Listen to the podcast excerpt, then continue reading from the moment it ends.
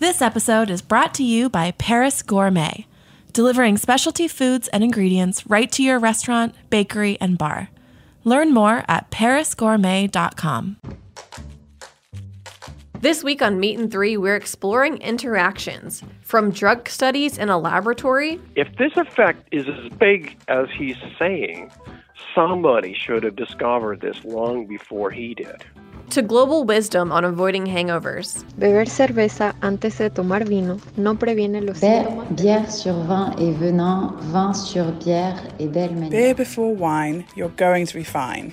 Wine before beer, you're going to be queer.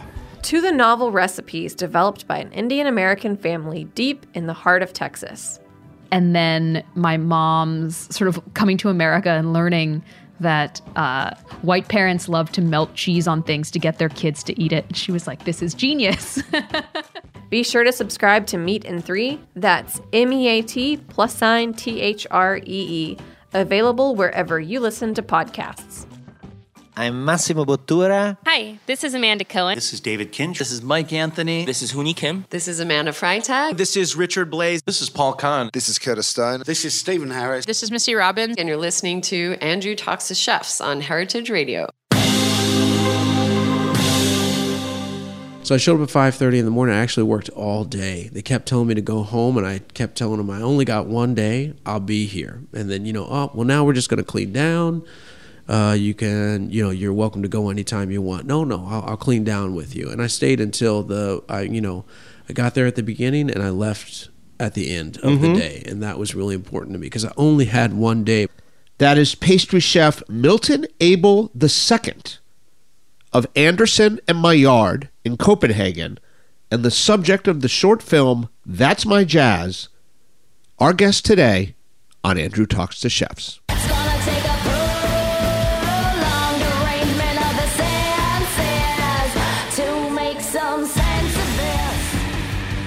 Hi, everybody. Welcome to the show. This is Andrew Talks to Chefs. I am your host, Andrew Friedman, and I am here with, for the second week in a row, Caitlin Friedman. Good morning, Caitlin. Good morning, Andrew. How are you today? I'm good. How are you doing? I am dying. I know the allergies are bad. I woke up this morning, and I, I, before I had even achieved consciousness, I mean, people can hear this. It's going to be a short intro. Yeah. The pollen is. There was that M. Night Shyamalan film. Yeah, The Happening. The Happening, and it Yeah. turned out. Sorry, spoiler alert if anybody cares, but yeah, it turned out it was like trees were the villain or something like that. yeah. Well, actually, humans were the villains, and the trees were getting back at them. Yeah, well, touche trees because I am dying. I mean, I look. It looks like I just found out somebody died. Like, I'm, like water's pouring out of my eyes. Yeah. I can barely talk. I'm fighting to not have to blow my nose on the air. I'm sorry, listeners. This is horrible. How do pe- how? What? What did people do before Claritin and? I think they just suffered. It's horrible. I kind of liked it because I woke up this morning with this crazy, like, I don't know what this tone is in my voice, but I don't know. Husky. Husky. I'm you gonna. sound husky. You have a pack a day voice. I'm gonna stick with it. That is what For I as long as we have this horrible pollen. that is what I call a pack a day voice, which is unhealthy, but it is a sexy sound. yeah. Caitlin, Yeah. uh, well, our guest today, I should say, is Milton Abel the Second, That's a great name. not Junior, the second. We'll explain why he goes by that in the show. Okay. It's very deliberate. It's very charming. I love this guy. I never met him before. We have a lot of people in common. He came up in uh, well, got very well at Per se and the French Laundry. Uh, spent time at Noma in Copenhagen. He now has a, um, I guess you'd call it a, a bakery or a patisserie in Copenhagen that's paired with uh, coffee brewery. It's one business. It's called Andersen and Maillard. He's also the subject of a film, a short film, that had its premiere at the Tribeca Film Festival called That's My Jazz. And it's the story of Milton and of his father, who was a legendary jazz musician and singer. That sounds kind of great. Yeah, it's a really um, it's a really terrific short film. Uh, it's already showed at the festival. It, I would have aired this sooner, but we were on our mid-season high or between season hiatus. so I couldn't air it until now. But it's a great interview regardless, and I hope this film will find its way onto some kind of on demand or streaming availability or make the festival circuit or something. So if you have a chance to see it, I highly recommend it. I also wanted to say, Kate, we haven't done this in a while, but we've had some good dining experiences lately. Our our old friend Rocco DiSpirito has returned. A lot of younger people may only know Rocco from television. How can I keep talking like this? I'm sorry. I'm surreptitiously uh, tending to my. Can I just pick it up? Because I Yeah, I- go ahead, Caitlin. So Rocco's at the Standard Grill now. Yeah. And we could not be happier because he is one of our absolute favorite chefs. in the world. He's so talented. Yeah. And having him back in the kitchen made us really, really happy. Yeah. His food is always spectacular. Yeah, it's tremendous. Just great. So that was an experience we yeah, had. that was a great one. Uh, I recently went to Narcissa. Oh, as did I. As did you separately. Now, people may remember uh, at the beginning of the year, Angela Dimayuga, who's now involved with the Standard Hotel as the, I think, director of food and culture. One of the restaurants under her auspices is Narcissa at the Standard in the East Village in New York. The chef there is Chef Max Blachman. I hope I'm saying that right, Max. Max Blachman Gentile. G E N T I L E. I hope I'm pronouncing it correctly. But he does a dish there. It is a whole branzino with an, a habanero beurre blanc Yeah, I went with people that ordered this dish and they loved it. on my recommendation. Yeah, and you're, I had the morels, which I really no no head of the woods, Yeah. and also roasted. He had you know what the vegetables are really good because the roasted cauliflower as a main was it was just so satisfying. Yeah. Well, this branzino dish, I wrote to everybody involved with the restaurant the next morning. It's like, it's amazing. You have to like spicy food to eat it. But I said to somebody, I said, like, Jean-Georges in his prime would have been happy to Mhm. have made that dish. It's beautiful. It's delicious. The spice is perfect. The fish was perfectly cooked. So bravo to you, Max, for that dish. It's just killer. And then we had a Cinco de Mayo celebration last night. We went to Empellón. You're glaring at me. I'm not glaring at you. We went to we went to Empellón Midtown, Alex Stupak's restaurant, with some friends. I love the food there. They had a special menu. It was really cool. Instead of like socking everybody with a special prix fixe menu, they went the other way. It was like a menu of snacks, uh, tacos, small plates, no entrees. which was perfect because then you just could have tons of tacos, which was which were great. And just hang out. Yeah, And we had a great time. Couple of rounds of margaritas. yeah. And as you remember, I had a glass of red wine. I remember that so well. Because guess guess I- where that glass of red wine ended up, everybody. Go ahead. No, go ahead. Well, I, I gestured at one point in the evening, Uh huh. knocked over my red wine, Yeah. and it went all over you. Yes, and people, I was wearing a white shirt, so it's like, and it wasn't just like a little bit. It was like almost half a glass, if not more, of red wine down my pants. It was like I. It's like yeah.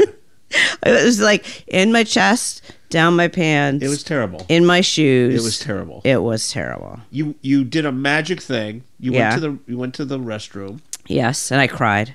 Did you cry? No, I didn't cry. You came back. I wanted to cry, but I didn't cry. You came back with uh, your white blouse. Yeah. Was- there was not a not a not a scintilla of red remaining, You're making a joke. but it was completely So, soaked.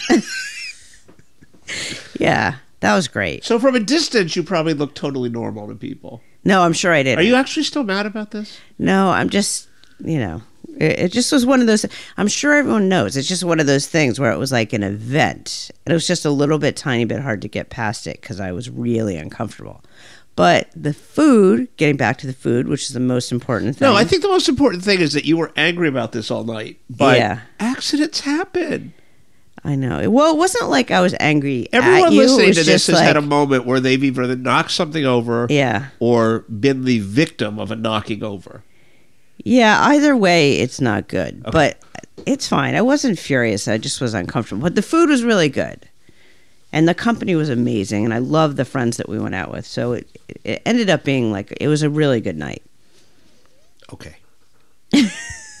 well, I wanted to share those dining experiences. I should say none of the people we're mentioning are are you know they're not sponsors. They didn't pay for this. We No. just we had some great dining experiences recently, and we wanted to share that with people because there's a lot of food out there these days. Anyway, Caitlin, Yeah. with that, Mm. I don't know that I need to say anything more about our guest. But again, this is uh, an interview I did about a week ago with Milton Abel II. He was in New York to attend the screenings. I think there were five of them at the Tribeca Film Festival, which runs over a period of weeks here in New York City at various venues. He is the subject and star of the short film That's My Jazz, directed by Ben Proudfoot. He grew up in Kansas City, Missouri, and this is mainly the film is mainly the story of him and his dad and his own relationship to fatherhood. Hmm.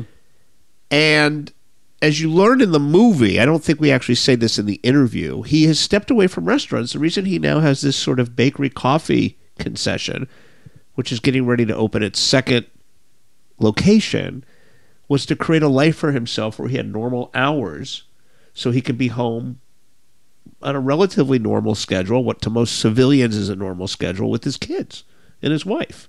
Hmm. That's why he stepped away from the restaurant world. Anyway, we talk about that in the interview as well. And with that, I'm going to now send it over to my interview with Milton Abel II. Do you like Milton or Milt? Milton. Milton. Milt was my dad. Milt was your dad, even though you have the junior. That was your. That's it. And my Right. mom's like the second, the second. No one knows who Junior is. She's uh she put it on my birth certificate actually as the second. The sec with Roman numerals? With Roman numerals. Really? Because How royal. Yeah, ex- that, you know they say the same thing in Denmark as well. The woman laughed at me when I get went to get my that's uh, like- name registered. She's Yeah. like, "Who is this guy?"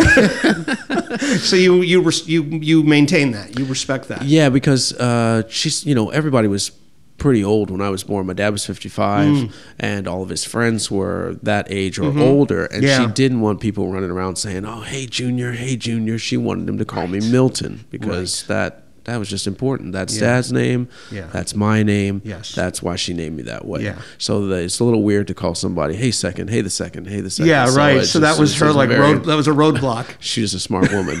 smart woman. Okay.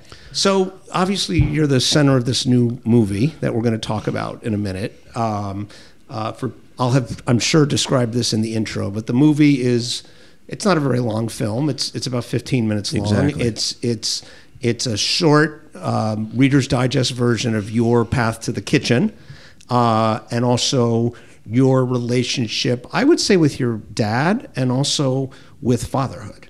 Absolutely. I think it really the best way I've heard it described and the way I like to say it as well is it's a, it's a lot about the the sunrise of my career and the sunset of my father's life. Hmm. That makes a lot of sense. That makes a lot of sense. So let's first talk about your life, if we could. Yeah.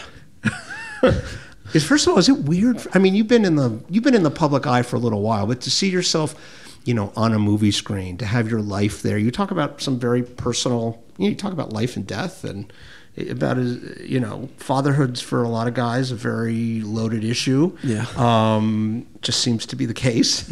Um, is it weird for you to have so many people like watching your story the way they are? Yeah, a little bit unexpected when they were making this film. I had no. I, I, I'm just asking myself, who am I? Who am I? Right. Why? Why are they? Why? What are they going to get out of this? Yeah. Where, where is this going to go? What's this going to be? My, Right. you know, people ask. My mom asked me. My wife asked me. You know, what? What are they going to do with this? Do you know what's going to happen? Or this? I said, I know. I don't. I have no idea. I'm just. You know, I just showed up and I talked and Yeah. and and, and we just took it from there. How did you know the filmmaker? I met him. We were introduced to each other. Mhm. Um, he was looking to make a film uh, called uh, "Love Letter to Copenhagen." What Mhm. what they he they do a lot of. Uh, um, I don't know how to describe their work normally. I would say it's uh, like a like they.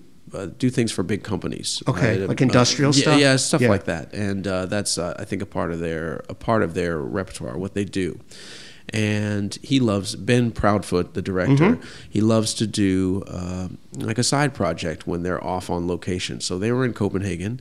They had been in Lisbon before, and they made a film called Love Letter to Lisbon. Mhm. Um, and that was like their passion project that they did there. So they booked a couple extra days while they were in Copenhagen, and they were let's do Love Letter to Copenhagen.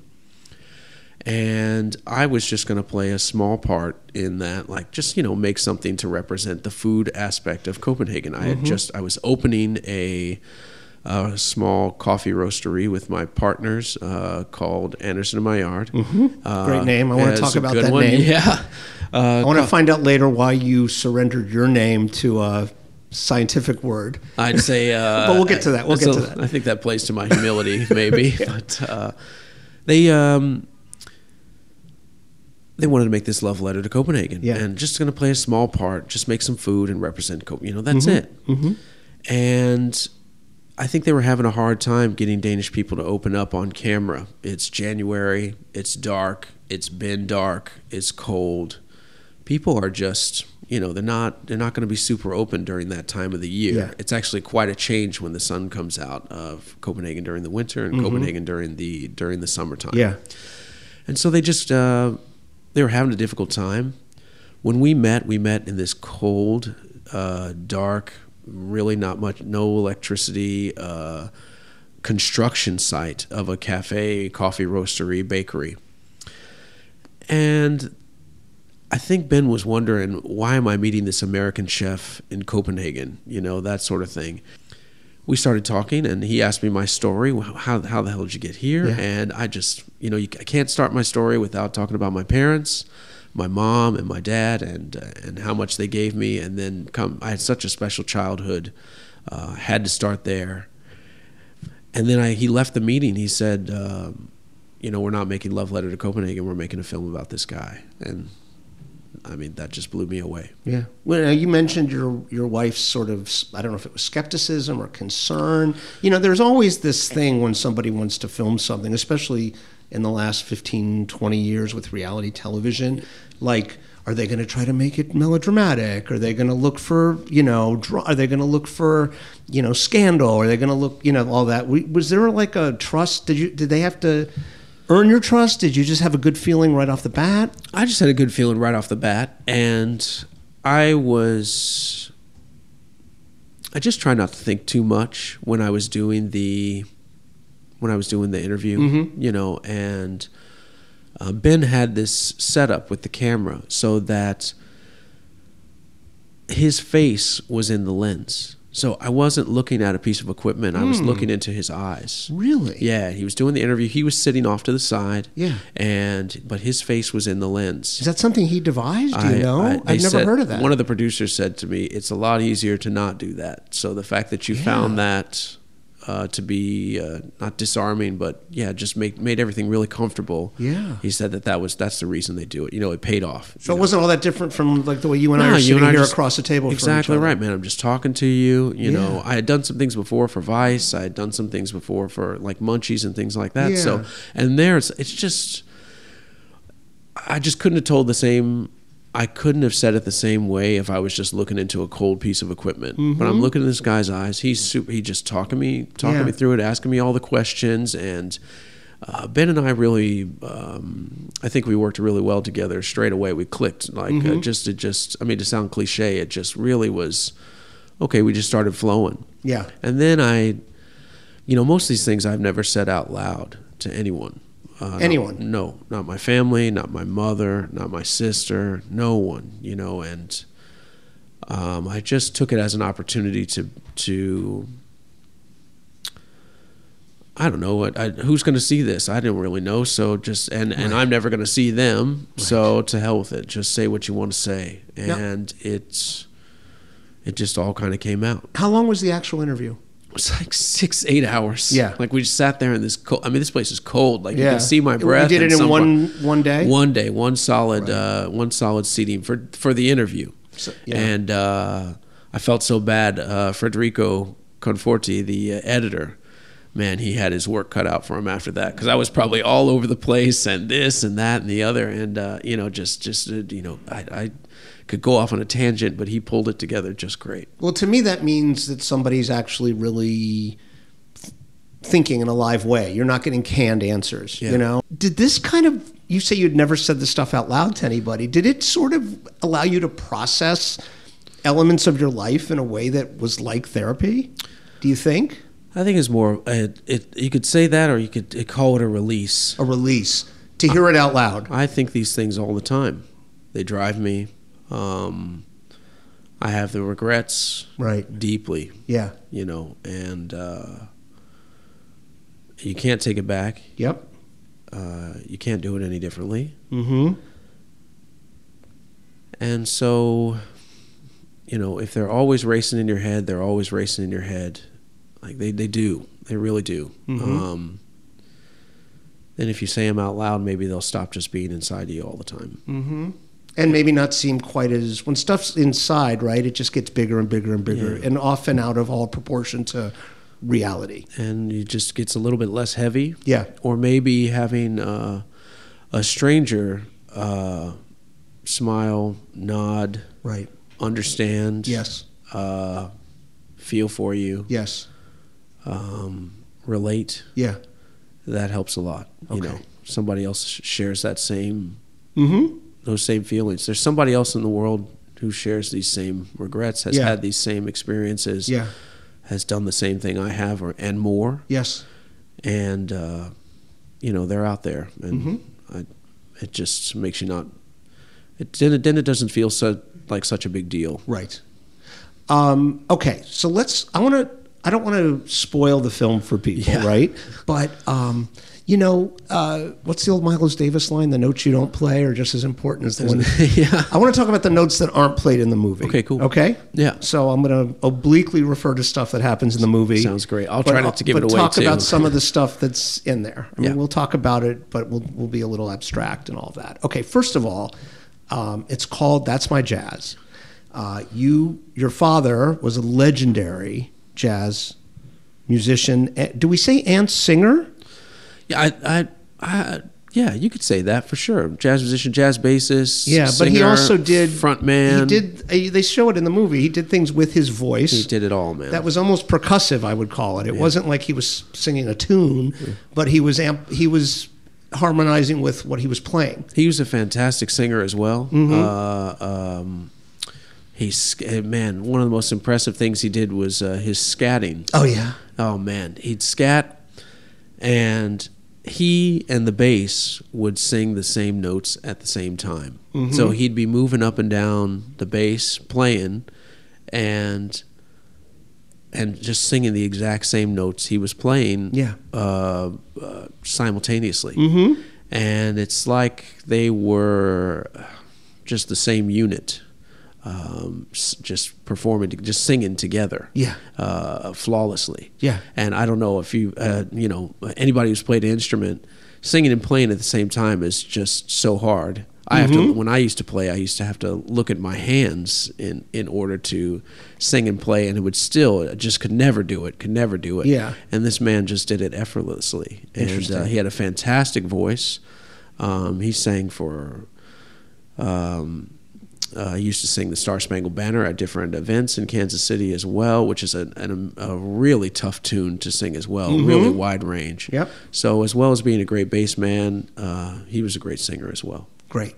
So, what at what point in life you talk in the movie about you're I don't know what you, you're like a stage kid. Yeah. Kind of like an army brat. Bar baby. Yeah, That's bar what- baby. That's the term. That's what my mom. Where you got coined you got like brought around. You you talk about falling asleep on the stage. Oh. So that was just your life, right? At what point did you did you become aware of, you know, that just not that this wasn't a a usual life, right? That you were in the middle of this very special thing, and B that your dad wasn't just he was your dad, and you talk in the film about the fact that he was able to do this rare trick of being both a perform, you know, a very dedicated performer and being, you know, a present father. But um, when did you get a sense of who he was? Like, do you remember what age you were, or what it was that brought that home to you? No, I, I honestly I can't remember. I, I think it, I, maybe it wasn't until I reached more into my, my teenage years or Yeah. and or more of an adult that Yeah. the real gravity of who who he was hit me. Yeah. But he was always. I mean, we were all we were just well, we were just one unit, you Mhm. know, and uh, Dad and I started playing together. Uh, I was I learned to play piano, and uh, we had our first gig together when I was six, uh, turning seven that summer at the youth stage in the Kansas City Jazz Fest. That was Okay. like 1992. Uh, we played together as a piano bass duo until I was around I think 12, 12 years old, something like that, and. Um, so then we were something together, you know. you know, we, I mean, Right. But I did not realize how much of a life my father had before me. eh, I think until I reached adulthood, Mhm. until I could really, yeah, Mhm. until I reached adulthood. Was there a name to that duet? He- Me, him, and I were Yeah. we were Milton Milt too. there you go. What was he like as a collaborator? I mean, he, he was your dad. You were a kid. Yeah, he was good. He, he uh, my parents were the ultimate enablers, ultimate encouragers. Mhm. You know, you want to do this? Okay, we'll do this. Let's get Mhm. lessons. You want to do lessons? Okay. I'll so he didn't teach himself. You got no, I went. Yeah, I had a great man. Uh, I had uh, well, my uh, my classical train, my classical piano uh, teacher was her name was Mila Portman. Mhm. Um, and then my jazz guy was uh, uh, another jazz legend called, named Russ Long. Okay. And I'd go over his house. He'd write charts for me. He put the the the songs in a key that I could play them in, and, Yeah. and kind of made them in a way where a six year old could play them. You Mhm. know, and uh, we'd do some practicing together, and then we'd go home. Dad and I'd go home and play together. Yeah. Um, yeah, that's that's pretty much that's Okay. that's pretty much how it came. And then and then you know if you just wanted to, you know, uh, it, it takes a lot. You gotta you gotta you gotta go to lessons. You gotta Yeah. there's so many logistics to it. Get picked up, get dropped off. Listen, my daughter plays four. My daughter's 14. She plays four instruments, and it's like Incredible. It's and when she doesn't practice, it shows. Yeah, you know, I sit in. She's doing drums now, but I sit in on her lesson, and you know, if she's practiced every day versus you know. Practice really hard for two hours the day of the lesson. Exactly. There's a big there's difference. no. You can't fake it. You cannot fake the hours. and you got to go and you got to go you got to get. you know it just it's a, it's it there's a lot of there's a lot of things to it so Yeah. they just uh, made sure that if we wanted to do something we could do it Right. you know um, when I was in fourth fourth grade, third grade um, my mother saw that there was an audition for uh, the Missouri Repertory Theater for a Christmas Carol which is Mhm. like their seasonal Christmas show and she says oh um, you want to try this and I and I had been slowing down uh, slowing down the piano a little bit. So you know, you know what, you want to try, you want to try this or whatever. You know, let's see, Yeah. see how it Yeah. goes. I said, yeah, yeah, I want, to, I'll try that. I said, what do I have to do? And of course, it says in the in the paper, you know, needs a one minute monologue. Yeah. Well, she just, I, I know, I had none of that and no training or anything. She just Mhm. said, uh, just get up there and talk about yourself for one minute. And that's you know that's it. She took me to the audition. I got I took a timer with me. Okay. Like a- set it for one minute. Set this timer down. Did you like stick the landing and have an Oh, ending, man, or did yeah, you just stop exactly. talking? Stick the landing, put the foot back. But did you have an actual ending, or did you no, just I stop? just talked just- to myself. They at and the then end of stopped? it. I remember at the end of it, they asked me to. Um, at the end of it, they asked me to tell a joke. Yeah. You know, I don't remember what that joke was. Probably very terrible, but uh, you know, that's it. I didn't get the part. Okay. But I was also very young. Yeah. And uh, the next, and so then when I got out of there, my mom asked me, "Oh, did you like that? And did you did how, how'd you feel?" And I said, "Oh, it's great, you know." And do you want to do that? Well, yeah, yeah, we could try that. I, you know, or whatever. Yeah, I want to do that. Okay. And then the next time I was in, uh, or not too long after that, I was in acting lessons. She got me acting lessons. I took acting lessons for for a very for a very very long time. Cold reading classes, all this. You know, she just got me into it, and we started doing it. Were you good? Oh, I was all did right. you I think you were right. natural? You had a natural. I think just in general, uh, it it it. I was all right. You know, I could uh, I. I was all right. I wouldn't say. You know, emo- um, you know, just so young. So how much can Yeah. you expect out of a fourth grader or a Right. fifth grader or a sixth grader? But um, as I started to get older and let myself go, I remember I played a I played a human like a kid for a couple roles. Like you know, always played. You know, you always play a human being. Mm-hmm. Um, and then I got this role as Sam I Am in this uh, thing called uh, Green Eggs and Ham. It was Mhm. a it was a mixture of an opera. Uh, we had a an opera singer. Okay. And it's just a two two person cast. Okay. an opera singer, and me. And I played Sam I Am, and the opera singer was the you know the person who does, or the thing that doesn't like green eggs and ham. Yeah. And it was a jazz opera. Everything was written by uh, Robert Kapilow, uh, the composer, and that was the first role where I didn't play a human being. And I realized that this is not me on stage. This is not me on stage. This is something else. This is a character. I'm not playing a, a human being. I'm not a kid. I don't have to be cool. I don't have to be anything. I'm just this thing. Right. And that made things click. Oh, like it was just like an, a, a moment, uh, an awakening, An epiphany. Yeah, and, Yeah. thi- and then the, from that point on, I was a lot better.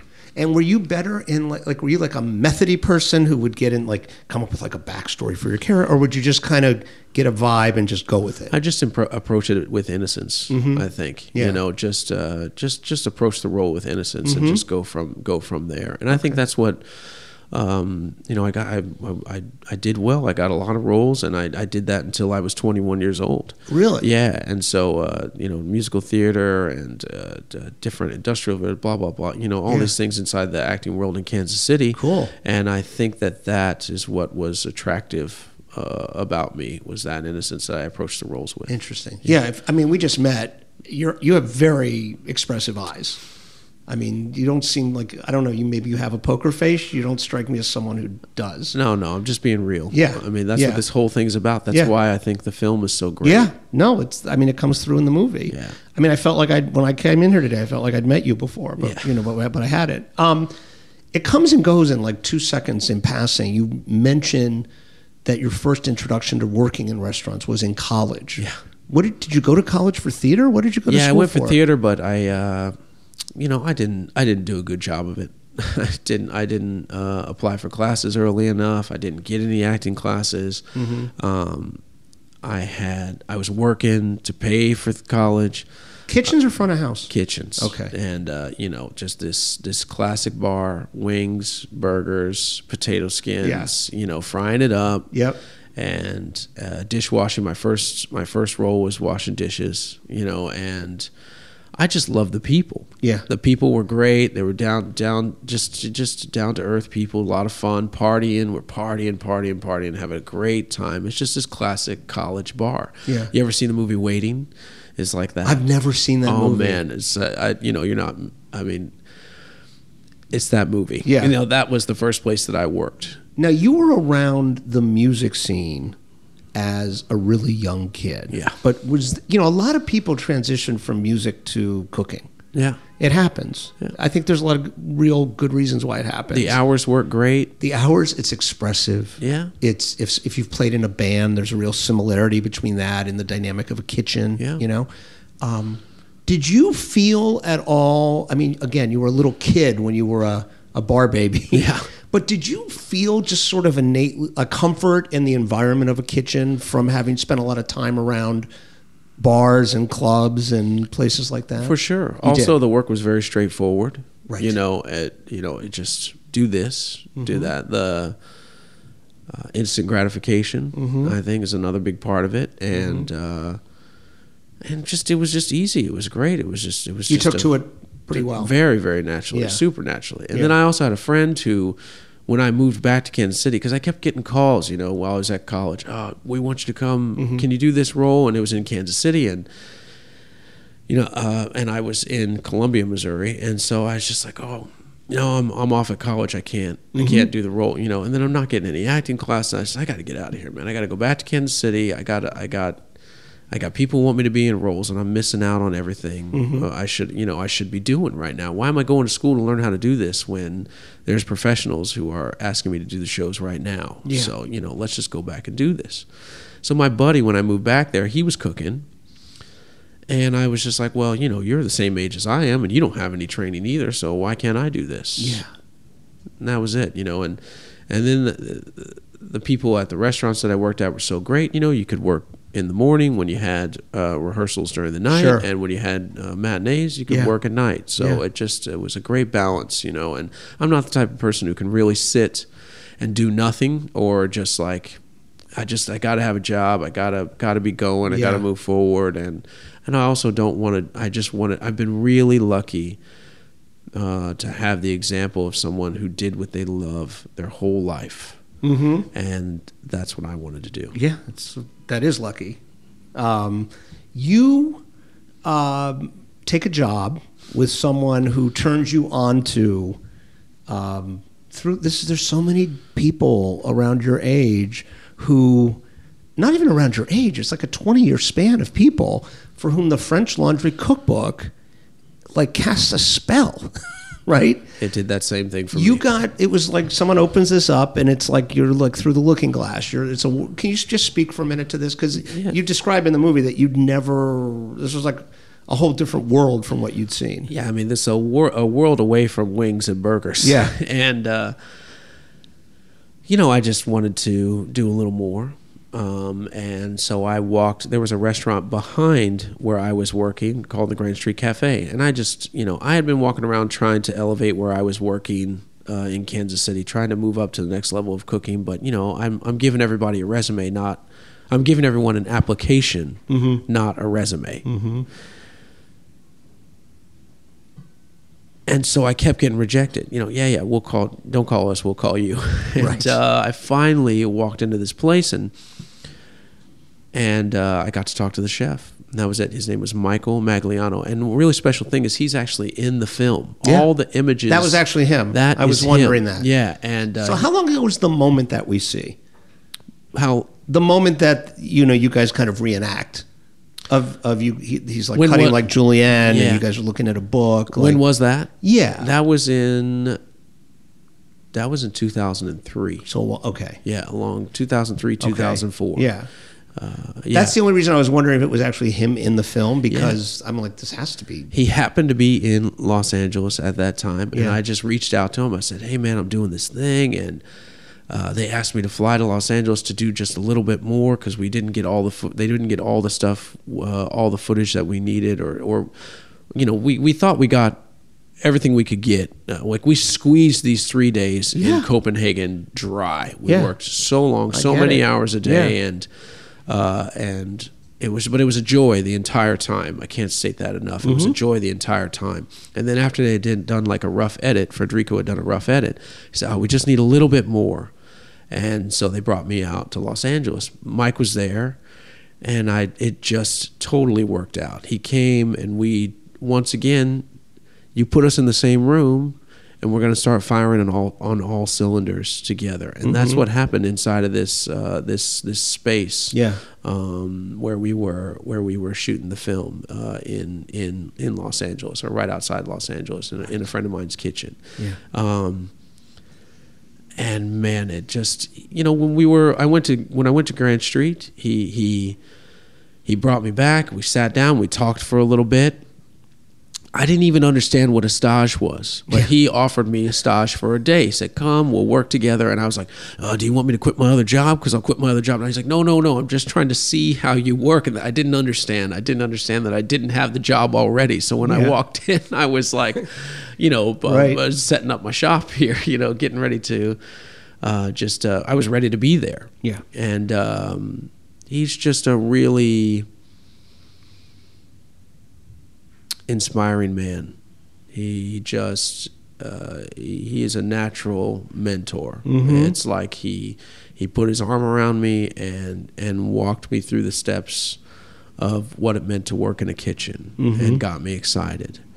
And then he went to another restaurant in Kansas City called uh, the American.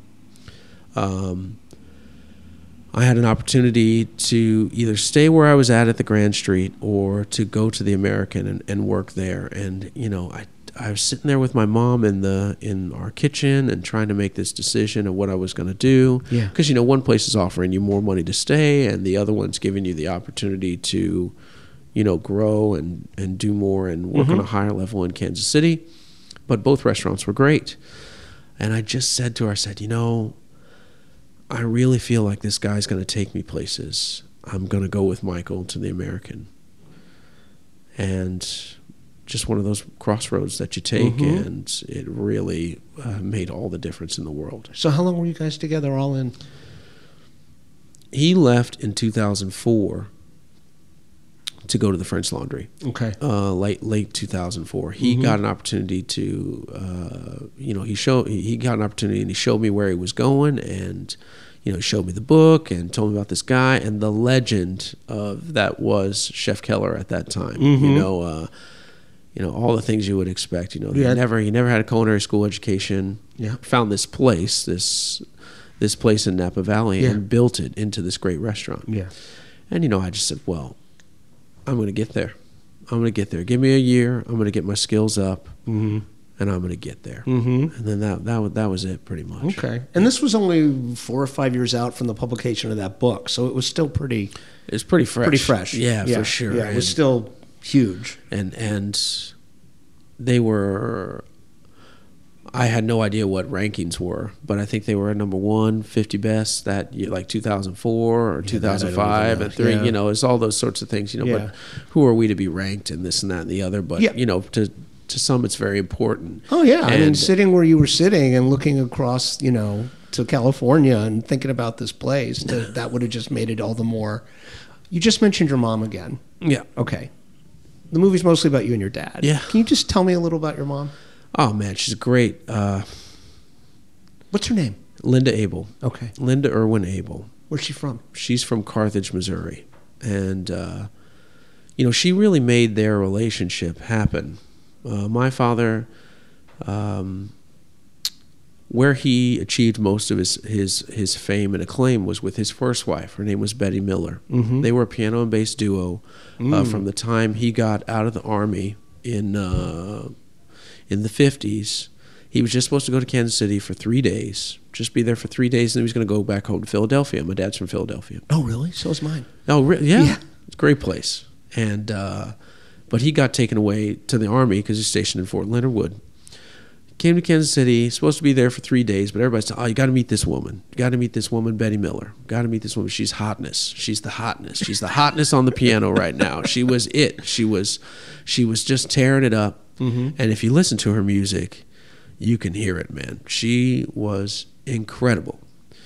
Um, they started working together, and then they fell in love, and then they were the premier group in Kansas City for the 60s, 70s. Toured around, played in New York, Las Vegas, California, uh, but but predominantly in Kansas City out of their own decision. To Yeah. just that's where they were going to be. They Yeah. held court at a place called the Golden Horseshoe for 15 years. as a piano bar. People would come to see them. The type of place where you're there, you're drinking, you're having a good time, but when they're playing, you're listening. Mhm. And it was really the spot. A really incredible place. And all of Kansas City were in love with Betty and Milt. Everyone. And my mother used to come up on the weekends to listen to them play. She loved them both dearly. Mhm. Um, Betty died in 1977 uh, of stomach cancer. And she had a rather, I, I don't know exactly, but what I can imagine is a public decline. You know, everyone's, she wanted to play till the day she died. Mm. So everyone watched her fade. And, and including my mother. And she just had this feeling that she was going to be the one to take care of my father because he was going to need that care after losing Betty. Sure. 25 years of marriage, on stage, a very public love. Mhm. And, you know, when you connect on multiple levels, it's just extremely deep. Yeah. You know, it's just like, Yeah, there's no sanctuary. no, man, Yeah. it's everything. It's they are your being. Yeah, you, can't know, throw yourself in your work as an escape because that was your work also. Yeah, Exactly right. yeah, Everything Yeah. is you and her. Yep. My mother wrote my father a letter expressing her deep, deep sorrow for the loss of Betty. And um, a few, I don't know the time, I can't remember the timeline, but uh, not long after she called him and asked him, you know, uh, you know, because he had the white pages then. so she said, you know, where you, you know, she gave him some time and Yeah. where are you playing? I think it was a couple of years. It was 1979. Yeah, she died in 77, it was around 79 Mm-hmm. uh, where are you playing tonight? Oh, I'm playing here. I'll save a table next to you, ne- next to the bandstand for you. And he somehow made the connection that she was the one who wrote this letter. Mm. They went out after the after the gig, and all Dad did was talk about Betty. and it and she didn't find this out for a while, but th- that happened to be their wedding anniversary Oh that they went out on. I mean, this is storybook stuff. She continued to pursue my father, and she just made it happen. That was it. And uh, you know, they were the she. My mom came in on her birthday. They, Dad came off the bandstand one night. They embraced. He came off a break. He went back on and he played "You Are the Sunshine of My Life," Mm. and that was the beginning of the beginning. Oh my! Well, that's yeah. Talk about storybook. That was it, man. They were married in '80. I came around in '83. Okay. Betty had a child in, from a previous marriage. Her name is Betty Jo Miller. Fantastic player. Um, another musician, just amazing. Mhm. So Dad thought he couldn't have children. So in '83, three years after they were married, I was the biggest surprise in the world. Wow. And uh, everyone was so delighted. Mhm. And uh, when my sister came along in 85, 89, uh, that another huge surprise. My mother was just the is the greatest uh, advocate I could ever have in my life for both of us. Mhm. When I was like uh, two things, when I was very young, we were watching a documentary on Charlie Parker. Yeah. And I looked at my mother. She, I think I'm three or four or something. Very young, very Yeah. young. I, you know, mom, I want to be famous like Charlie Parker. And my mother looked at me and said, Milton, you're already famous. And I think those are really strong words to say to a child. You know, you don't have to be anything. You are already something. Mhm. And that sticks with me Yeah. My mother was listening to one of Betty and Milt's albums, and she began to cry. And uh, I asked her, you know, why why did Betty have to die? And something that my mom said to me that she doesn't know if it was too tough or or what it was, but she said, um, "So you could be born." Mm. And both of those answers are, first of all, powerful, but second of all, encouraging. Mhm. You are something, and you are here to be something. Mm-hmm. And that's what's just what type of woman she was. Well, in my mind, I, there's like a dotted line back from that to the first thing we talked about, which was this royal name that she gave you. It's it's it's just I would be nowhere without her. Hmm. She deserves her own film.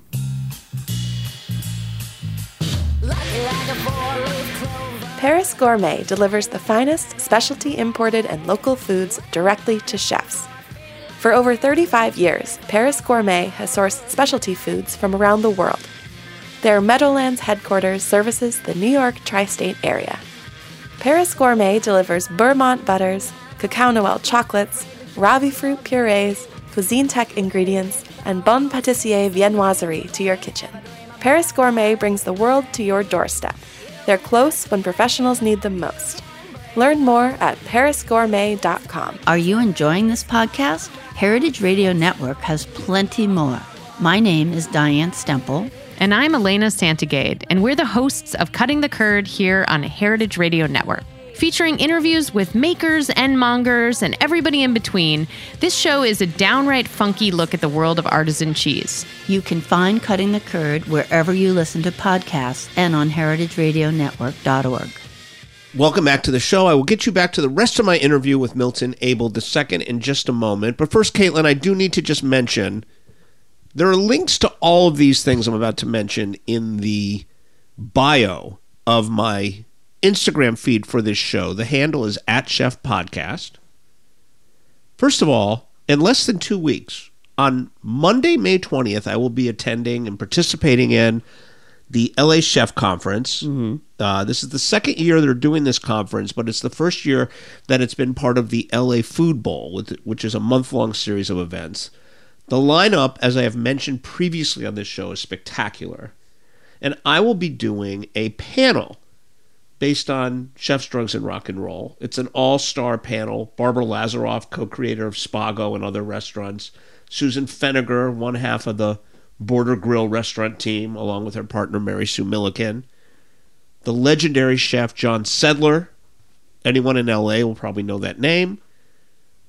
Russ Parsons, formerly of the Los Angeles Times, and Michael McCarty, who just celebrated the 40th anniversary of Michael's. So, again, you can link to the event and get tickets via the bio on our Instagram feed. I also just want to mention, Caitlin, Hmm. speaking of the 90s or the past, I wrote an article recently for Taste Magazine. They did a, a 90s, they call it an issue, even though it's strictly an online publication, a 90s issue. And they asked me if I wanted to contribute. I've been having a lot of fun writing there. And I wrote a piece about the chef cookbooks of the 1990s, which you're kind of smiling as I say this, but it's it, we were both around for this. Yeah, it was a big part of my career. You were a PR person at the time in a publishing house, Mhm. but the 90s were the time when these sort of giant, monolithic, in a lot of ways, vanity projects for chefs. Yeah. $50 books, even back then. Yeah. Uh, a lot of them didn't make much money or any money. A lot of them lost money. But I wrote a piece sort of examining that phenomenon. That piece is available on tastecooking.com. And I think it's an interesting read because, you know, chefs can still publish cookbooks, but the type of cookbook that I'm talking about in that uh, piece, which uh, you know, the most more recent examples would be things like maybe Sean Brock's cookbook or the Manresa cookbook that David Kinch did. Uh, they're few and far between today. It's very hard for people to sell those books with good reason because a lot of them didn't make any money. Yeah, but some of them are so lovely. Uh, And a lot of them, I mean, I worked on t- two of Jean-Georges' books. And yeah, I mean, there was beautiful photography and it was like a collector's item a lot. But, you know, the recipes are, they're kind of a treasure because a lot of them aren't, he doesn't make them anymore. And it's, That's a good point. and so it's it's kind of a I don't want to say keepsake because that sounds really old fashioned, but I'm happy I have them, and I, I I liked that period of publishing. Well, that's a great point because that's one of the defining things about cooking, right? It, you, it's there for the moment. It's eaten. It's gone. Mm-hmm. And those uh, dishes, like you said, they're gone. I Mhm. mean, they maybe they're on a menu somewhere in a file or mentioned in a review, Mm-hmm.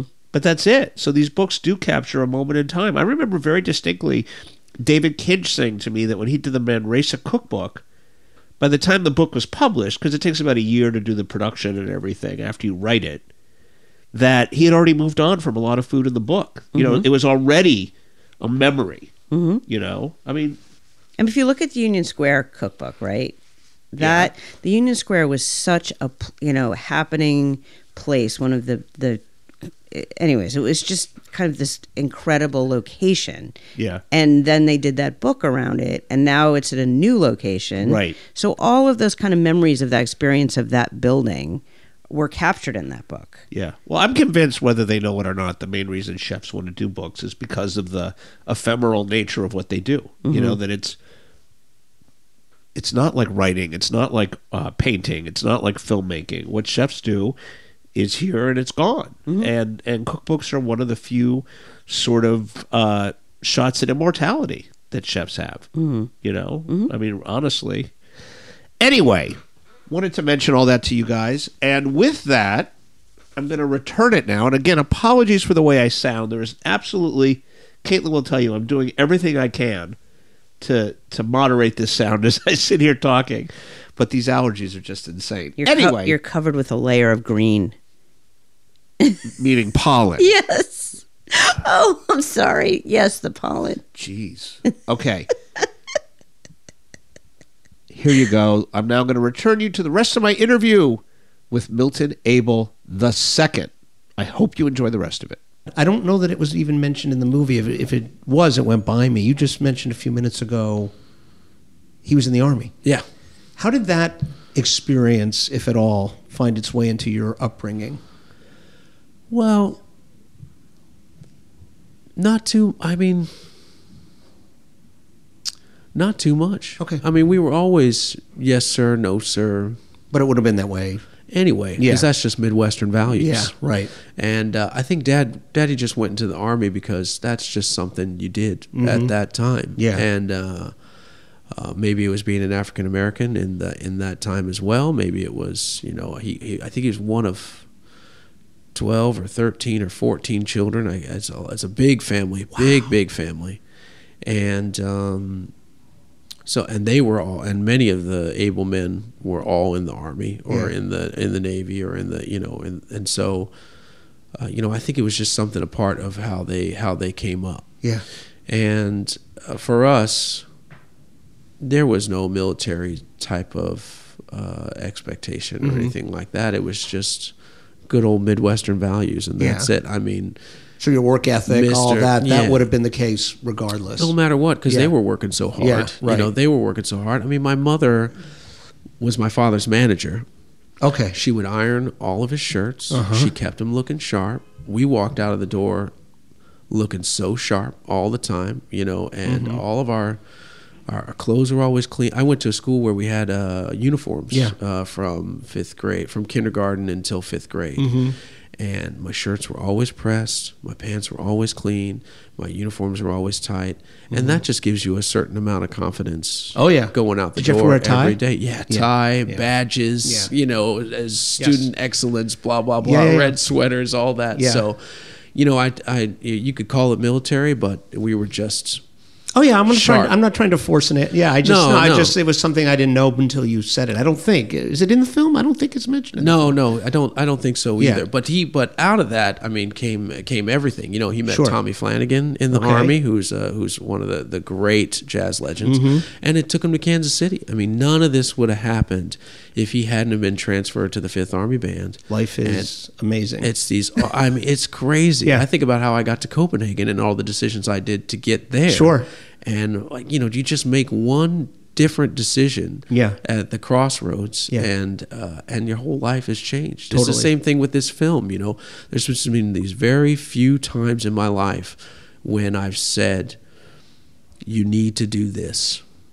This is the right. This is the right decision. You Mhm. have to do this." Yeah. And I'm standing in this this cold place, construction site, all the stress in the world to open up. And got to get this bakery open. Got to get this coffee roastery open. Got we Yeah. got to do it. We got. We're so behind. We're so behind. Oh, let's take three days out and make this film. Yeah. you got to do it. Yeah. I said this is an opportunity. I'm gonna do this. Yeah. So can we talk about the French Laundry for a minute? Let's do it. You get there. Yeah. Um, well, first of all, I'm not spoiling anything because I don't really think it's. To- how did how did you how did you? That's a coveted assignment for a cook, right? Yeah. Even probably even more so back then because there are more restaurants now that are perceived to be at a similar level in this country, right? Yes. So at that time, how how how did you get how did you make it happen? I gave uh, or Michael gave me uh, Chef Keller's email. Mm-hmm. so I don't want to tell anybody else to do do this, but I, I got it and I, I wrote him at that time. I just wrote him an email. Mm-hmm. Hey, I'm, I'm Milton Abel. I know Michael Magliano. Dropped his name so many times. I'm Mike. I know Michael Magliano. Yeah. I uh, I don't have a culinary school education, but I understand that's similar to you. Um, I'll sweep the floor. I'll clean the toilet. I'll work in the garden. I'll do whatever it takes, but I want to be a part of your restaurant. And I did that once a month for about three months, trying not to annoy, but trying to show persistence. Right. And I- Respectiv- respectably persistent. there you go. Yeah. And you know, you got a stack of resumes that are as as tall as you know whatever on your desk. Uh, you got to you got to f- kind of maybe put your resume in there a few times to make it go to the top of Mhm. the stack. So I figured eventually he would either get you know annoyed and tell me to stop, or he would say, "Who is this guy?" And so Michael told me he texted me. He said, uh, "Chef Keller asked about you today," and I was like, "Oh, you know." Then I was like, "Okay, okay, maybe." Something. This was after like three or four. three, three, Yeah. this three months. Three. And I was, oh, well, maybe something will happen. And then I got a call from a woman named Xing Chin, who was the sous chef on pastry at that time. They had no pastry chef at that time. And uh, they asked me to come out and uh, do a stage. I had actually, I had a reservation to eat at the restaurant with a friend of mine. She was moving to San Francisco and she needed somebody to help drive with her across the country. Mhm. And I had agreed, and we were going to finish the trip by going to French Laundry, eating, seeing Michael, because we both worked with him at the time, and then I was going to fly back. Uh, Just she needed help driving. You can't Yeah. drive across country Yeah. like that by yourself. So we loaded up in her Honda Prelude. I've got my knees in the dashboard because her whole life is in this thing, Mhm. and we just drove cross country. And it just, I, you know, when they called me for the stage, I was like, "Oh man, I'm just, I'm gonna happen to be there during Right, this happen to be in the neighborhood. I'll be, yeah, I'll be well, perfect. Right. So we just did it. Yeah. And um, then when I flew back, so I did one. So I ate the night before, Mhm. and that was just um, a fantastic experience. Man, we they we had a nine o'clock reservation, but they knew that I was coming to stage the next day, and that I was going to start at five thirty. They had a cancellation at seven fifteen, and they welcomed me in at seven fifteen. We walk in the door. There's a gentleman named Larry Nadeau, who's a legend there. I know Larry. And Yeah. you know, he was the what are they? I guess maitre d technically. Yeah, maitre d'. But he was there almost from the very beginning. from the very beginning. And you know how the you know like uh, Cris Carter, the great wide receiver.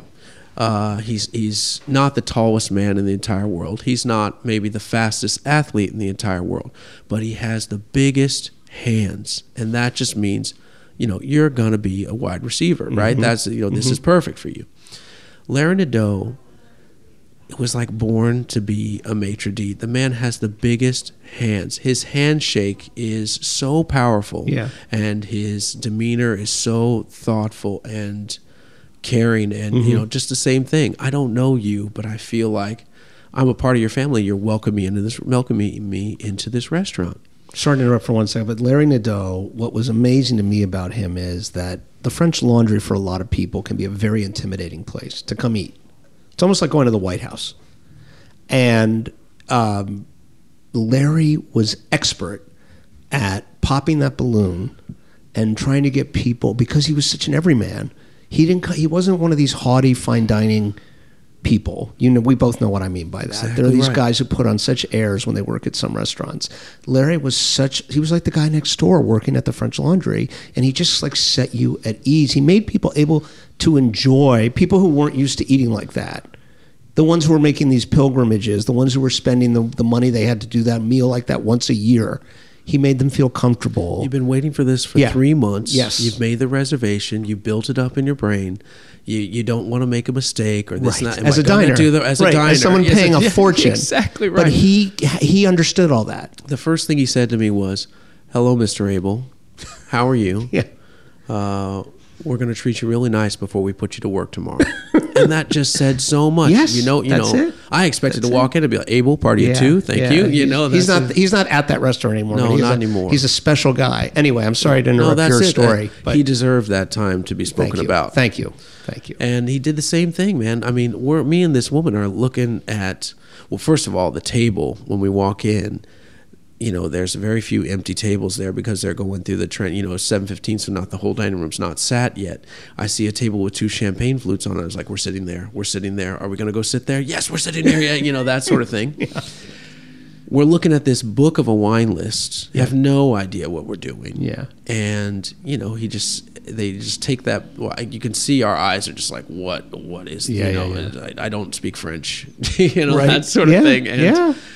and he just takes that book out of our hands and says you know we'd uh, we'd really like to treat you to the wine pairing this evening you know just that exact same thing just Yeah. disarming you making the the the the and and controlling how much you drink as well because uh in a way that's really positive because I got to work tomorrow and you could easily be overwhelmed by the experience and just get lost in the in the evening. Oh, know, and yeah. forget how how important tomorrow is. I needed like an IV after the first time I ate there. I couldn't. I was like Well, in the- bed with like three bottles of water. the food overload is enough as well. Yeah, you yes, know, I mean, just that, and it was just a fantastic experience. And then the the stage was. Uh, after that, I felt I felt like these these people were taking care of me, and I feel comfortable, and I just was able to do what I did. You know, Yeah. what I what I what I could.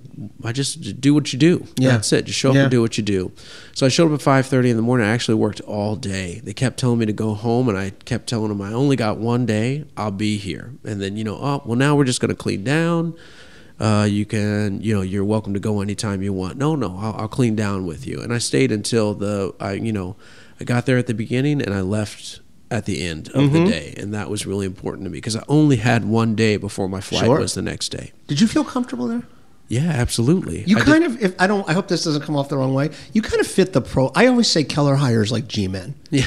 You know, clean cut. You don't see a lot of facial hair in those restaurants. You're not allowed to. Oh, I didn't even know that you officially. come as you, you come as you are. You stay as you came. you stay as you're hired. Yeah. You know, and and I think it's important for you to have a certain uh, level of uh, you know grooming, whatever it no, may but be. that's you're, you kind of fit the profile of like a Keller sh- chef cook, And I appreciate that. I mean, but I could you, you kind of you do. There, if you look at people who've worked there over the years, it's like I always say, like tennis umpires, it's the same thing. You're not there to call attention to yourself, to be a showboater. None of that. No, you none just- of it. You keep it tight. Yeah. and and you, I mean, you showboat by what you do every day. Yeah. So this is a uh, you know it's interesting to me that you gravitated toward pastry because you know again you had this back this musical background you, not just your family but you yourself right?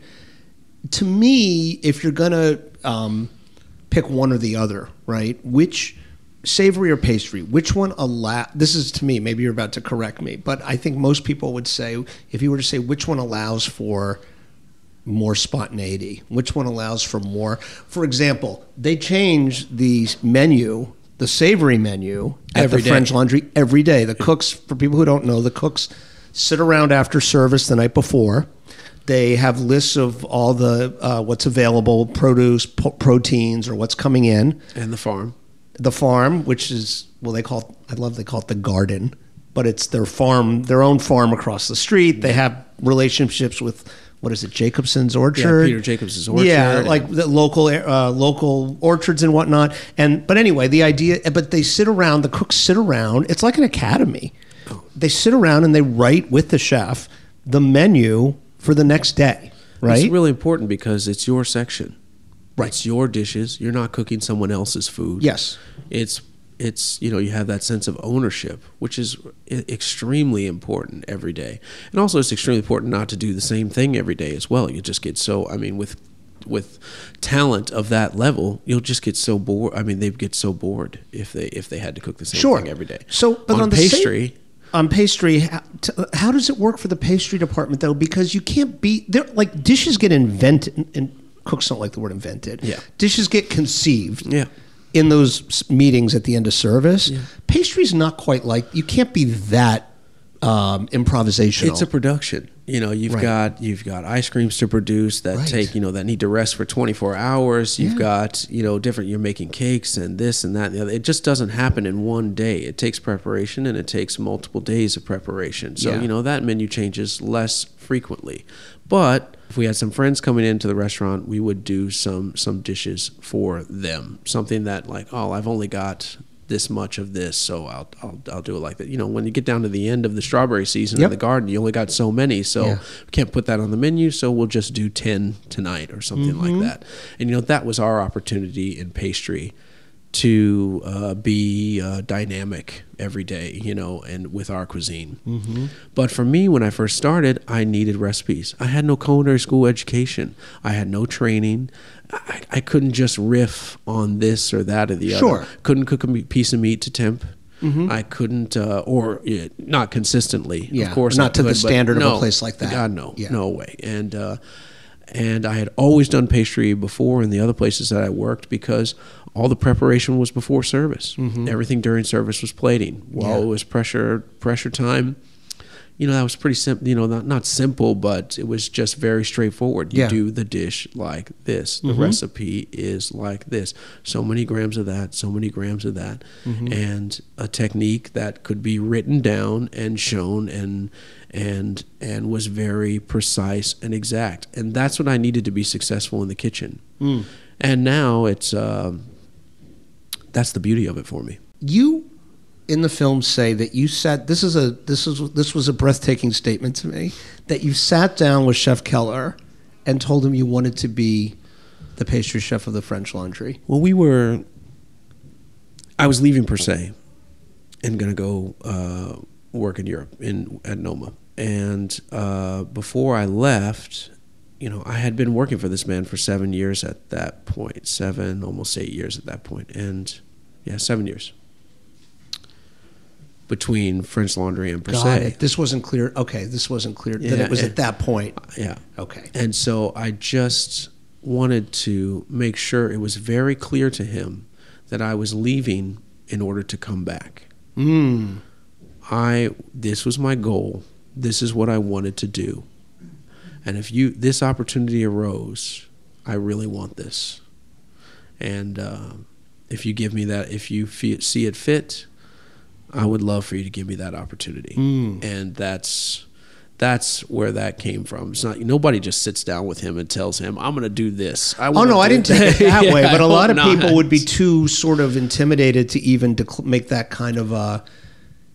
He's. I've seen people like who work there. I've seen people like shake in his presence. Not that he's doing anything. He's, just such a. Especially again, you go back. You know, I worked with him. you worked with him. so you were there when he was still in the on the line. just he was just stepping out. Yeah. just stepping out. Yeah. And Chef Corey Lee uh, was the uh, was the chef de cuisine starting right after I started. I started in March and and and and Chef and Corey started just after that. And um, but I had been with him for so long. I mean, the first thing I ever did uh, in Chef Keller's presence was drop hot apple jam at his feet. okay, I was making, I'm trying to push and uh, Yeah. pushing, and Yeah. and I had made this jam, and I, you know, uh, consolidation is like a really important thing. Like Sure. you try to put something in a container as it exactly fits. Mhm. So you know, you don't have like three liters of something in a five liter, so in a five liter container. Yeah. So I had put like two liters of jam in a 1.9 liter container and, and was carrying this hot stuff like uh, by the rim Yeah. to the walk-in Yeah. to cool it. Yeah. And he opened the door for me and he opened the door and it hit me and I dropped it right at his feet. Can you imagine? And so he just uh, we cleaned it up and he and we cleaned it up together and he Together. Yeah, and and he said he was he apologized to me like he opened the door to me. No, chef, I you know I did this. I'm so sorry. Blah blah blah. You know, so after that everything was easy. I'm just Right. you know that's it. That's it. You know, It's so just the most he- embarrassing moment. You know, it's so funny because when you say he helped, you know, he cleaned it up with you.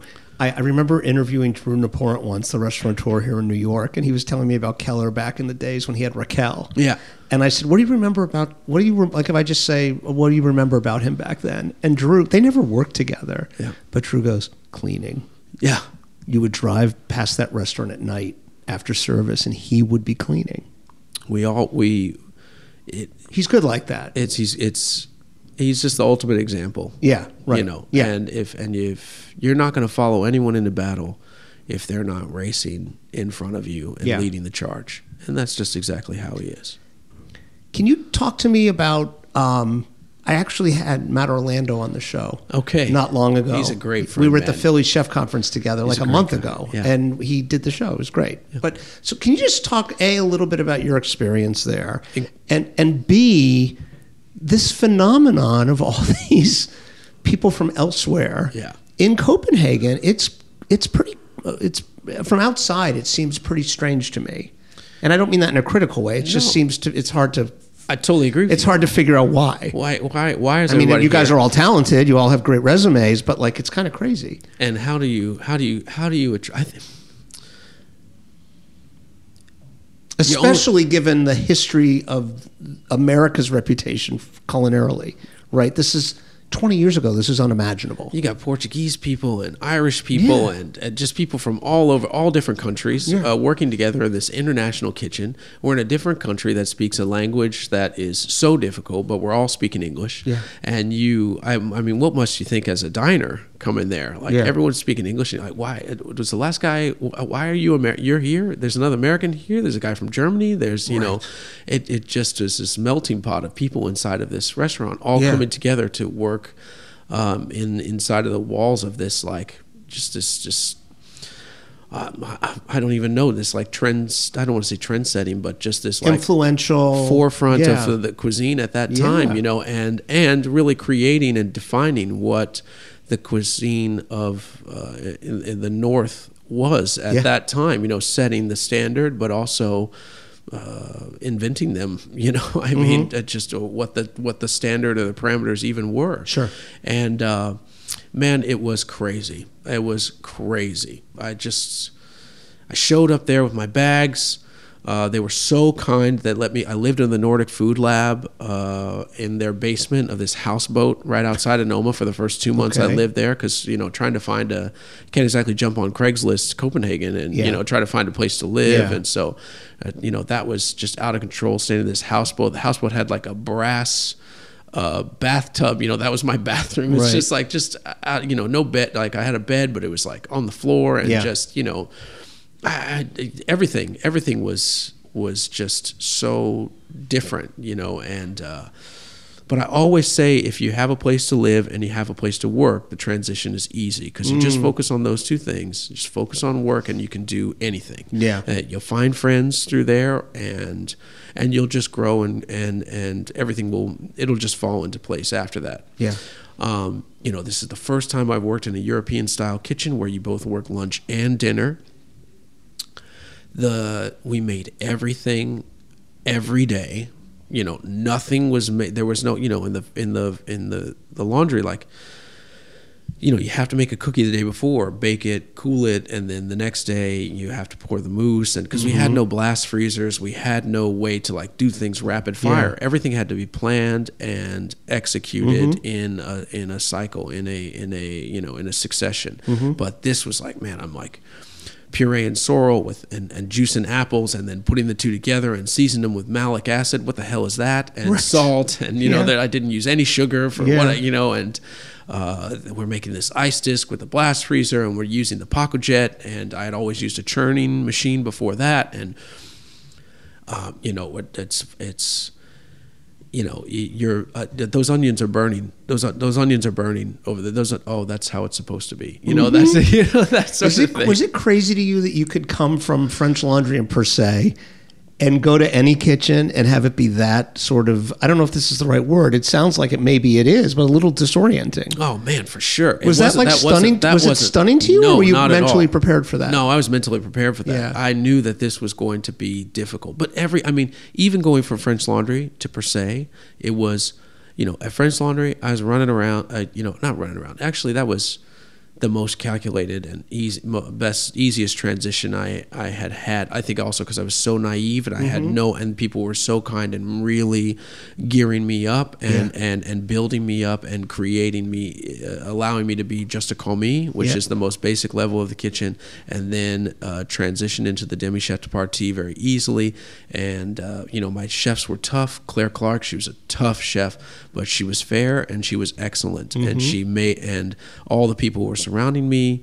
Uh, uh, Courtney Schmidig and uh, and and Shing and all these people who I worked with, Janine Wiseman, um, Greg Moscow, all these guys, we were just a great team. So nobody let anybody fall down. Mhm. When I moved to Per se, uh, you know, Elwin Boyles was the pastry chef. Once again, very tough, very tough, uh, but fair, demanding, strong. But I felt every day it was so much bigger, and I felt for the first part. And even towards the end, I felt every day like I wasn't gonna make it. I wasn't gonna make it. My section was so busy. I like bore a hole into this area where I stood between the oven and the stove and my cooler that I just felt like I just spun around in all day, you know, moving, moving, Mhm. moving. And every day I didn't know if I was going to make it for service because I had so much to do. But every day I made it, and that was a great feeling. And so I expected to feel that way when I went to Noma. It's going to be totally different.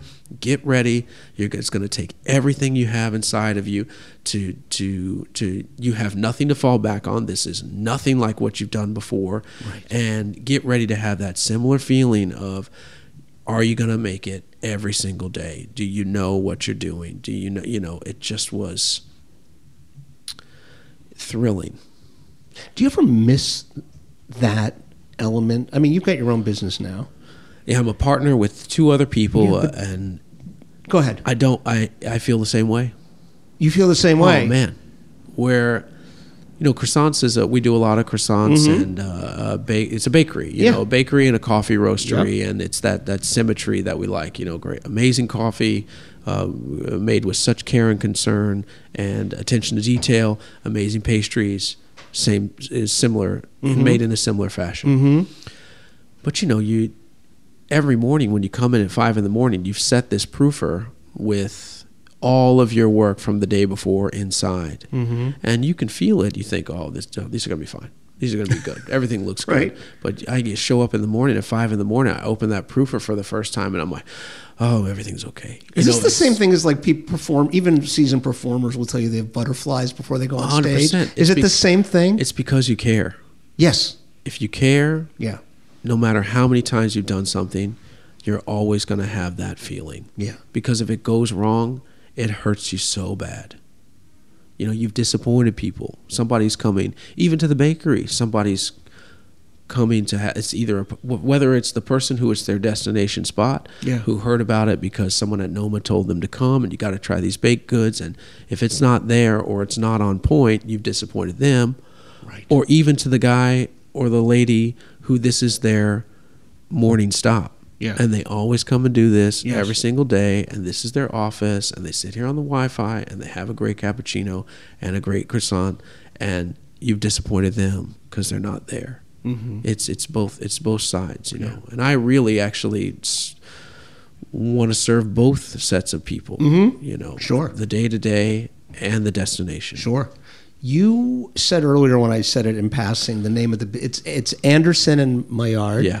Can you first of all, my can you'll do a better job than I will. Maillard, kind of a my my kind of Achilles heel is science. But can you just my art is what what is that? Most people listening to this are cooks and chefs, so they probably know. but but what what is, what does that describe? It's the name of the scientist who discovered the Browning reaction. And so for us, all the all of the caramelization uh, uh, flavor comes from that caramelization in the croissants, Mhm. in the bread. We bake our bread pretty dark. Mhm. Uh, in the in the kouign-amann, especially in the kouign-amann, all the flavor is coming from that, Mhm. and also in the coffee. And so those two, and Andersen is the last name of my partner. Yes. So actually, some people think it's uh, my last name is Maillard. Oh really? yeah, but you said before, was it a conscious decision to uh, you didn't want to put your own name on the yeah, on the absolutely. I mean, it's uh, it's there. Uh, I joined the project super late. Okay. So they they had already, uh, you know, they were. I was freelancing. I was trying to figure it out. I mean, this goes to the test. This goes to what the film's all about. I'm trying to figure out a way to like make this profession work with a family. Yeah. And in a restaurant, that's just really difficult. Yeah. You know, and I don't think that it's the restaurant's fault. I think it's my fault. And- Really? Yeah, man. And yeah, for sure, man. I just I But restaurant, not I'm. We just met. I don't want to be rude, but I mean, restaurants are relationship killers. It's it can be hard. So I know. I mean, I've got probably dozens of friends I know who couldn't sustain being a chef and being, you know, even forget kids, married. And I don't mean because of adultery. I just mean like because they were never around. They were had nothing to give when they were around. and we do it to ourselves. Yeah. I mean, that's how I feel. Yeah. I blame myself. Like the reason I left the French Laundry when I got the opportunity to go back as the head pastry chef.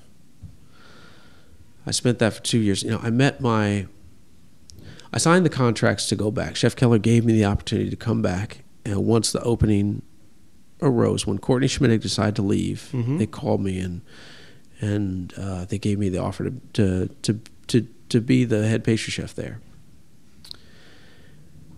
And I signed the contract six months ahead of time, and then I met my wife one month after I signed those contracts. Of course. And, How you know- else would that have happened? Oh, you know, yeah, of course. And so the, I didn't meet anyone in Copenhagen that whole damn Yeah, time. right. And it, and it happens right then. And you know that's just and that's just how it works. So then we, uh, you know, we started falling in love. We did fall in love, and then we were just going to do it long distance. She was going to move over. She was done with her PhD. She's going to move over. It's time. This is about two years into my tenure there, and I had planned to stay there for five years minimum. Mm-hmm. It's the greatest job of my life. I'm never. Maybe I will never leave. You Mhm. know, this organization is fantastic. It's the pinnacle. It's the top of the top. Mhm. Why would I change anything? Mhm. But then I just. Chef Keller told me that we were going to close the restaurant to do the remodel. Mm. And I had this fear that if I bring this woman over, this woman comes over to be with me, and I'm so in love with this restaurant and this opportunity that I just wouldn't be able to have both, and I wouldn't be able to sustain both. Not because of the restaurant. They love me. They've done everything for me. That Chef Keller had done so much for me in my life up to that point. Uh, and he did even more by allowing me to go when I told him that I needed to go because this woman was so important to me. Um, I just knew I couldn't do both. Mhm. I just knew I couldn't do both. And that was even, and then when I went to Amass, I left, went with their blessing, left, went back to, to Copenhagen. I joined the team at Amass. Uh, you know, we're working there, and then we decided to have the kid. We started have, trying to have a child. We have Benjamin, our first child, Mhm. And I'm going to be gone during all his waking hours. Mhm. And you know, I was going to work early and leaving work late on my own accord. You Yeah. know, that just that's what I was doing. Well, doing. you didn't have another setting, right? No, exactly. Yeah. It's just this is what it's going to be. Yeah. and I'm just going to Yeah. anything I'm going to do. I'm gonna, I've said that in the film. You know, Yeah. anything I'm going to do, I'm going to do it all the way. Well, if you're going to say that about work, then you got to say that about being a father. So I left the restaurant there so I could try to find something that would make them both work because we're Mhm. just because my dad was always there. Yeah. always there Amazingly.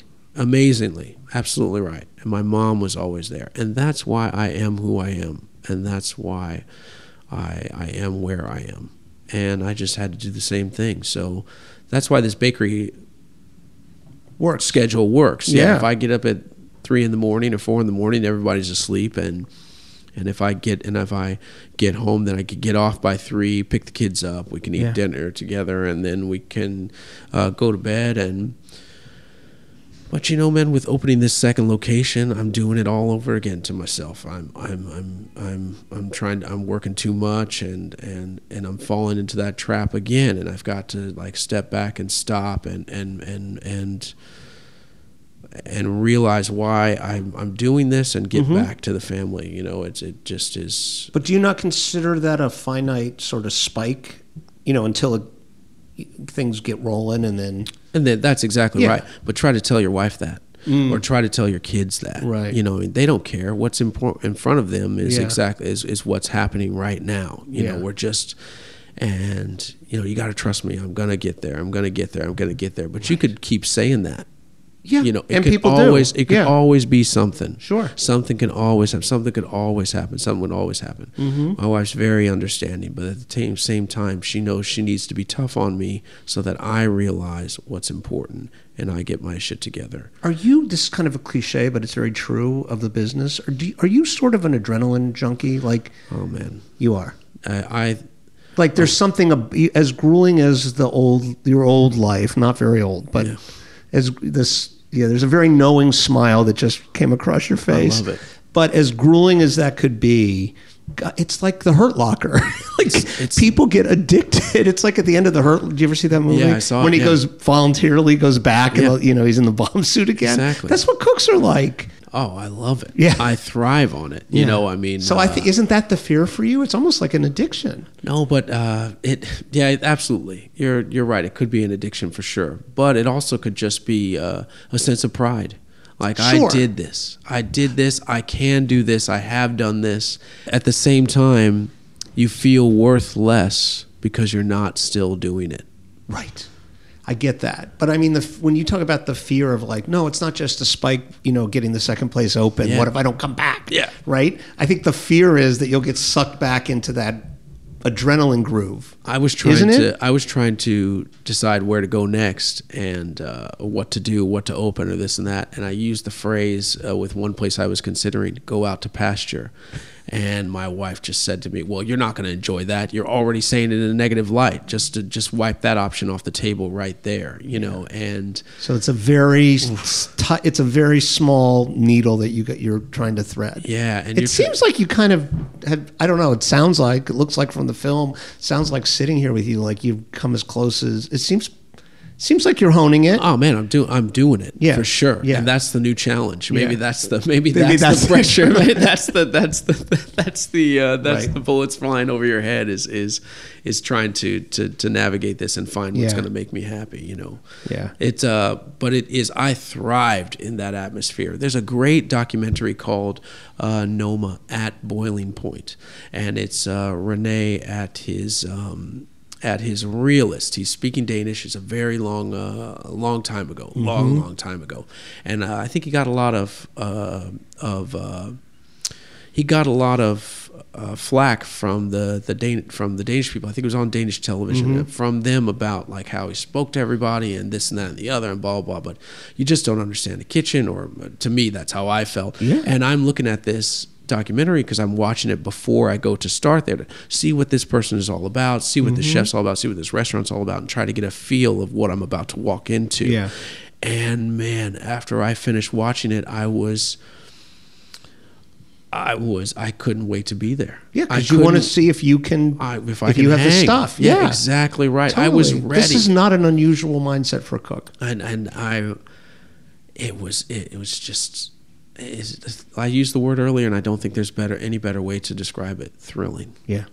Well, I should probably let you go. Um, I think I have a, something else. Man, it's been I such a didn't whirl. too long, no, but, it's been um, such a whirlwind. This has just been a fantastic experience, and I still, to this moment, and even sitting here with you right now, I know all the people you've interviewed in uh, throughout your career, and I know the things that you've done and the things you've written.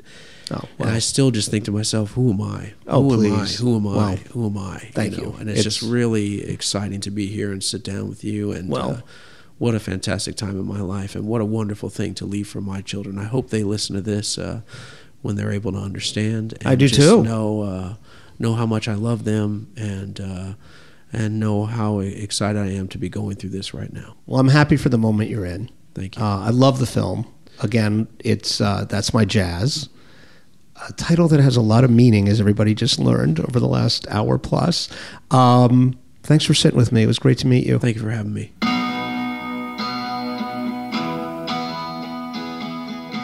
And that's our show for this week. Caitlin, thank you for joining me. My pleasure. Milton Abel II. Thank you, Milton, for that time when you were on your whirlwind trip through New York. I loved meeting you. I hope we will stay in touch, as we decided we would try to do after the interview. To Jeet Paul, our engineer at Heritage, thank you, Jeet, for splicing these things together. To the rest of the team at Heritage, thank you for your support, as always. To all of you out there in podcast land, thank you for listening. And a reminder if you would like to keep up with the show, you can subscribe for free on iTunes or Stitcher or wherever you get your podcasts. And if you would leave us a rating or a review at the Apple's iTunes store, it does help people find the show, and we would really appreciate it. Thank you for listening, and we'll see you back here soon on Andrew Talks to Chefs. Thanks for listening to Heritage Radio Network, food radio supported by you.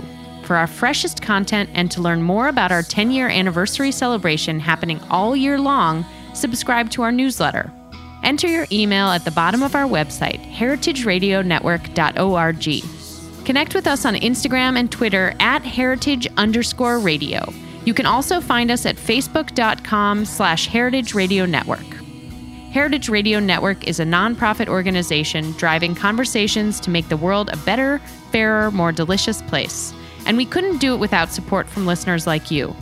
Want to be a part of the food world's most innovative community? Subscribe to the shows you like, tell your friends, and please join the HRN family by becoming a member. Just click on the beating heart at the top right of our homepage. Thanks for listening.